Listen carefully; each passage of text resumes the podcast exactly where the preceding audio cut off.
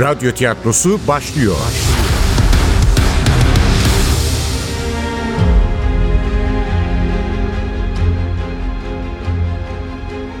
Sergey Nikolaevich Cherkovski'ye ne oldu?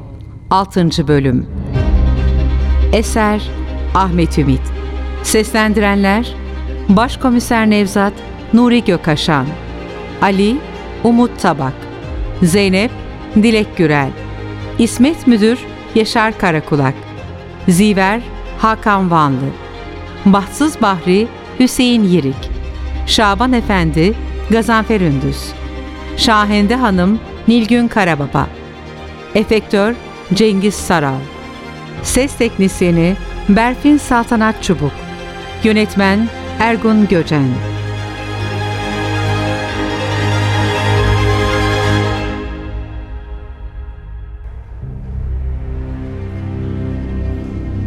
Hiç paniklemedi, hiç heyecanlanmadı, duruşunu bile bozmadı. Parkta buldum. Yattığım cevizin altında. Allah oradaydı amirim. Yattığım şiltenin hemen dibinde. Sahibi kim? Bilmiyorum. Telefonun yanında kimse yoktu. Allah Kur'an çarpsın ki kimse yoktu. Hediye gibi orada duruyordu. Belki de biri benim için bırakmıştı. Yoksa alır mıyım başkomiserim? Kabul. Bağımsızız. Tamam. Kader vurmuş sillesini. Sokaklarda yatıyoruz. Paramız pulumuz yok. Ama bizim de kendimize göre bir şerefimiz var. Telefonun üzerinde kan lekeleri var. Belli ki sahibi yaralanmış. Yok yok amirim. O benim kanım. Sol elini uzattı, avucunun içinde derin bir yarık vardı. Dün akşam çirkef Memo ile birlikteydik. Mürefteden beş şişe içki getirmiş. Onları içtik. İçerken de yine çirkeflik yaptı. Dördünü bitirdik. Sonuncuya gelince sona vermem dedi. Ben de sinirlenip şişeyi kırdım. İşte o zaman elimi kestim. Sabaha kadar kanamış. Telefonu elime alınca da kanım bulaştı. İyileşiyor ama. Bak kanama durmuş. Hikayesi tutarlıydı ama Bahri'nin üzerindeki kuşku bulutlarını tümüyle ortadan kaldırmıyordu. Bak Bahri kardeş, sana inanıyorum. Fakat telefonun üzerindeki kan sana mı yoksa başkasına mı ait hemen anlarız. Yani doğruyu söylemiyorsan tabii. Araştırın başkomiserim. Yalan söylüyorsam ne olayım? Vallahi telefonu yerde buldum. Ya, vallahi diyorum ya. Pekala. Tam olarak tarif et bakalım şu yeri. Telefonu nerede buldun?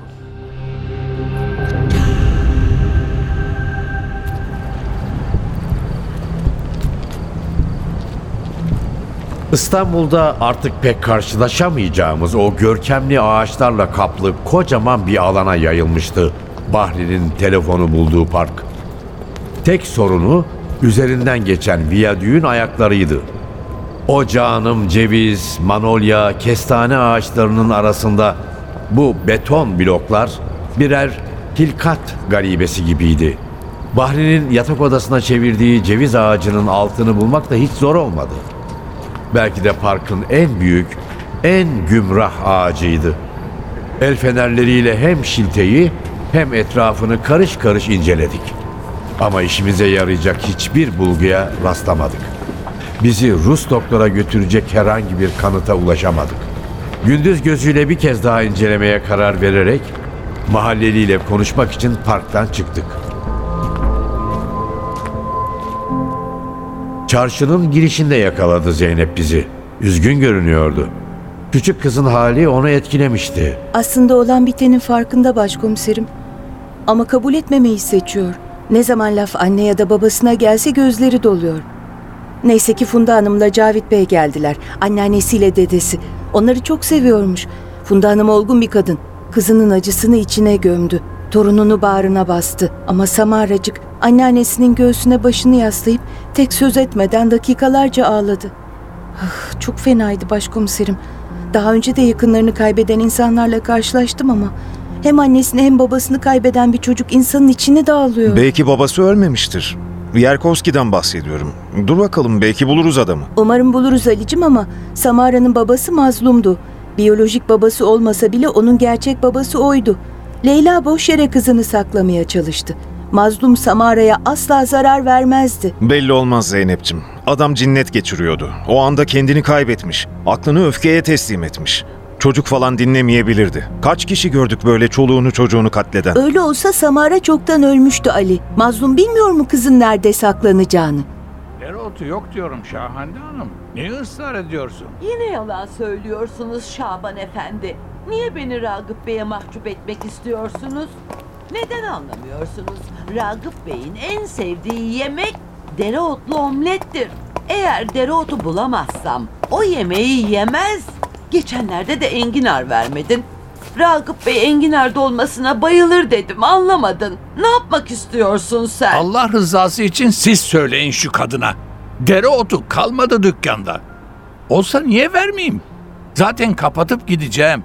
Ne olur şu kadını alın başımdan. Bir kaza bela çıkacak elimden akşam akşam. kadın diyemezsin. Benim adım Şahende. Şahende Hanım diyeceksin. Ragıp Bey gitmeden öyle derdin. Şimdi döndü yine öyle diyeceksin. Bana saygı göstermeyi öğreneceksin. Dereotunu, enginarı içeriye saklamayacaksın. Boş verin Şahende Hanım. Başka manav mı yok? Onlardan alın dereotunuzu. Öyle yapacağım zaten kızım. Aslında gelmiyordum bu nobran adamın dükkanına. Ama Ragıp Bey döndü. Ona dereotlu omlet yapmam lazım. Çok sever. Bu saatte başka manav bulamayacağım için geldim. Yarın Ragıp Bey uğrar, ağzının payını verir senin. İyi akşamlar efendim. Sakın bu adamdan bir şey almayın. Hem taze değil, hem de çok pahalı. Manyak kadın ya. Bütün mahalleyi rahatsız ediyor. Kocası Ragıp Bey çok iyi bir insandı. Pilottu. Bir uçak kazasında öldü. Ama kadın bunu hiçbir zaman kabul etmedi. Sanki ölmemiş gibi kocasına her akşam yemek hazırlıyor. Aklına esince de gelip sebzeler, meyveler istiyor. Yoktan anlamıyor. Biz polisiz. Bir adam arıyoruz. Bir Rus, sarışın, uzun boylu 40 yaşlarında. Telefonu ilerideki parkta bulunmuş. Belki tanırsınız. Bahtsız Bahri bulmuş. Tanımam mı? O da ayrı bir baş belası. Ama Şahande Hanım'dan daha iyi. Hiç değilse laftan anlar. Git deyince gider. O mu bulmuş telefonu? evet, e, saldırgan biri midir? Bahri mi? Yok canım, bir bebek kadar zararsızdır. Ne kimseye saldırdığı görülmüştür ne de kimsenin malını çaldığı. İzin istemeden bir tek salatalık bile almaz. Peki siz yabancı birini gördünüz mü buralarda? Başkomiserimin sorduğu şu Rus'a benzer birini. Hayır, buraya turist gelmez. Merkeze gelirler. İskelenin oraya. Balıkçı restoranları var ya, orada yemek yerler. Boğaz vapurları da oraya yanaşır zaten. Ama buraya gelmezler. Ne Ruslar, ne İngilizler. Araplar bile uğramaz buraya. Sakin bir yerdir semtimiz. Biraz ücra kalır. Semtin yerlisinden başka kimseyi bulamazsınız.''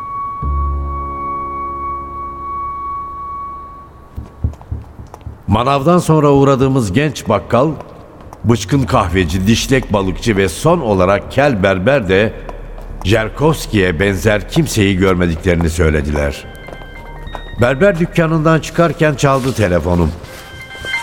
Arayan bizim İsmet müdürdü. Önemli olmalıydı yoksa böyle akşamın bir vakti çaldırmazdı telefonumu. Alo Nevzat, vaziyet fena. Müdür aradı. Ateş püskürdü. Şu Rus doktoru soruyor. Bu olaydan neden benim haberim yok? Sana da iyi akşamlar İsmet. Öğleden sonradan beri bu vakayla uğraşıyoruz. Daha ne olduğunu anlamadık ki sana bilgi verelim. Adam kaybolalı 24 saat bile olmadı. Ya ne bileyim Nevzat. Müdür arayınca panikledim. Rusya bu şakaya gelmez. Zaten aramız limoni. Diplomatik bir kriz falan çıkar. Sorumlusu da biz oluruz. Ama olaya hakimiz diyorsun. Adamı bulacaksınız yani. Bulacağız demedim İsmet, araştırıyoruz dedim. Vaziyet kuşkulu.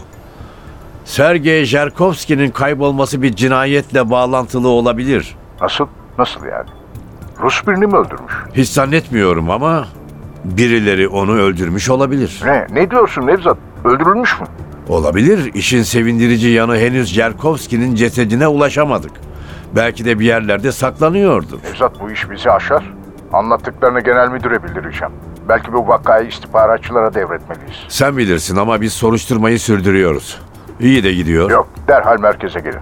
Muhtemelen MIT'ten birilerini yollayacaklardır. Elimizdeki bilgileri onlara verip bu işten çekilelim. Emredersin İsmet. Beykoz'dayım. Hemen yola çıkıyorum. Bırakıyor muyuz başkomiserim? İstihbarat mı alıyor dosyayı? Elbette bırakıyoruz Ali'cim. Amirlerimize karşı gelecek halimiz yok. Ama onlara fazla bilgi vermek için biraz daha çalışmamızın da kimseye zararı yok. Zeynep'le birlikte şu orta köydeki Arap Abdo'nun fırınına uğrayın. Gerçekten de kanunsuz bir şeyler dönüyor mu? Bir anlayın bakalım. Ben merkeze gideceğim. Sonrasında telefonlaşırız.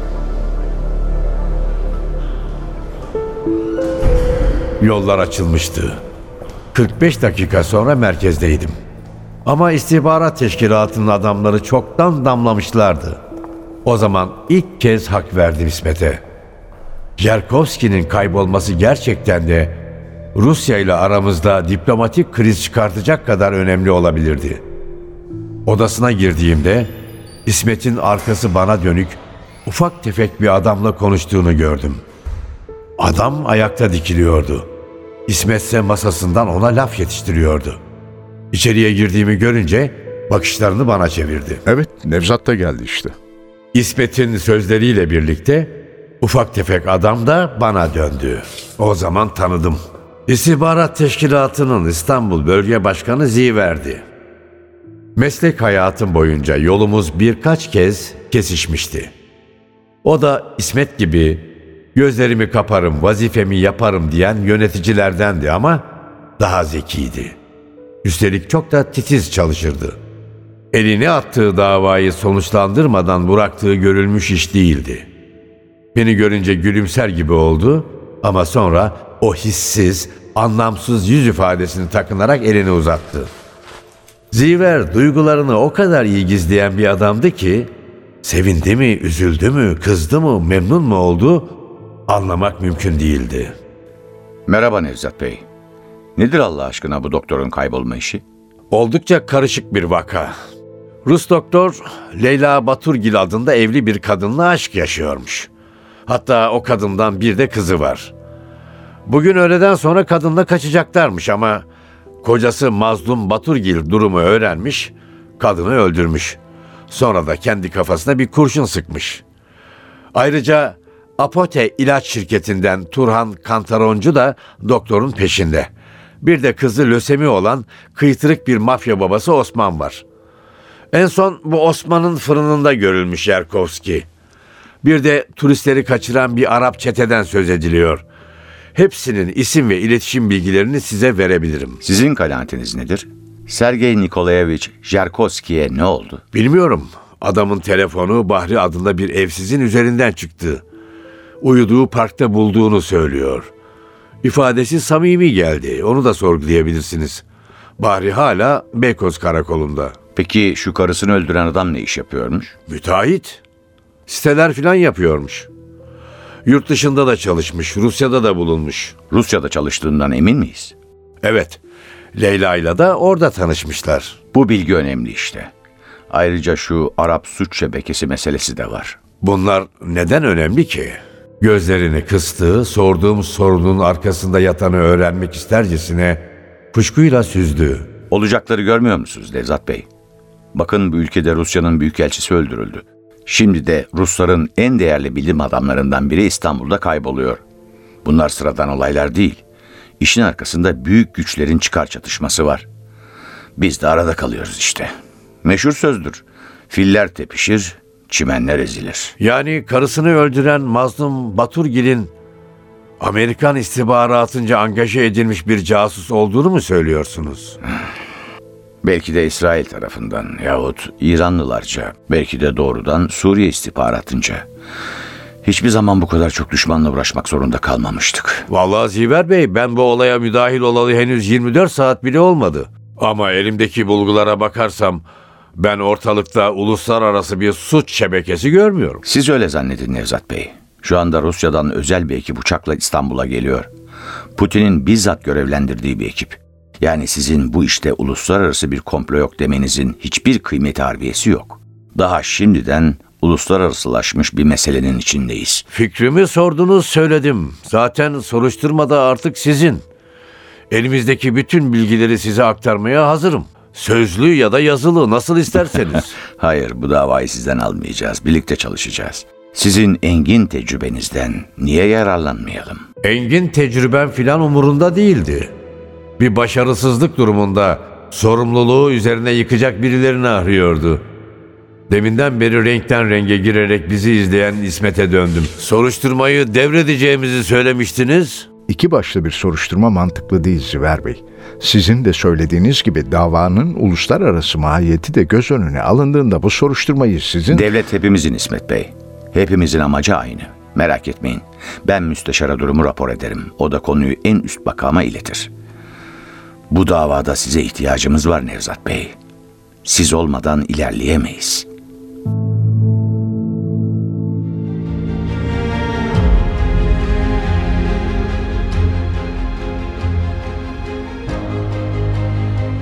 Sergey Nikolaevich Sherkovski'ye ne oldu?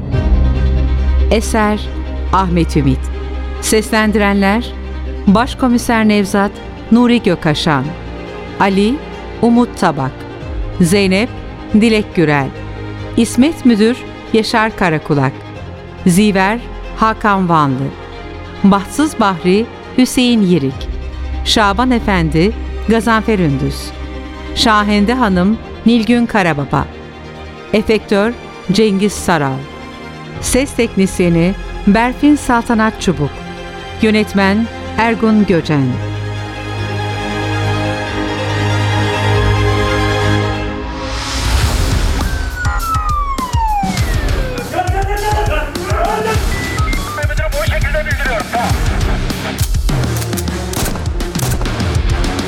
Radyo tiyatrosu sona erdi.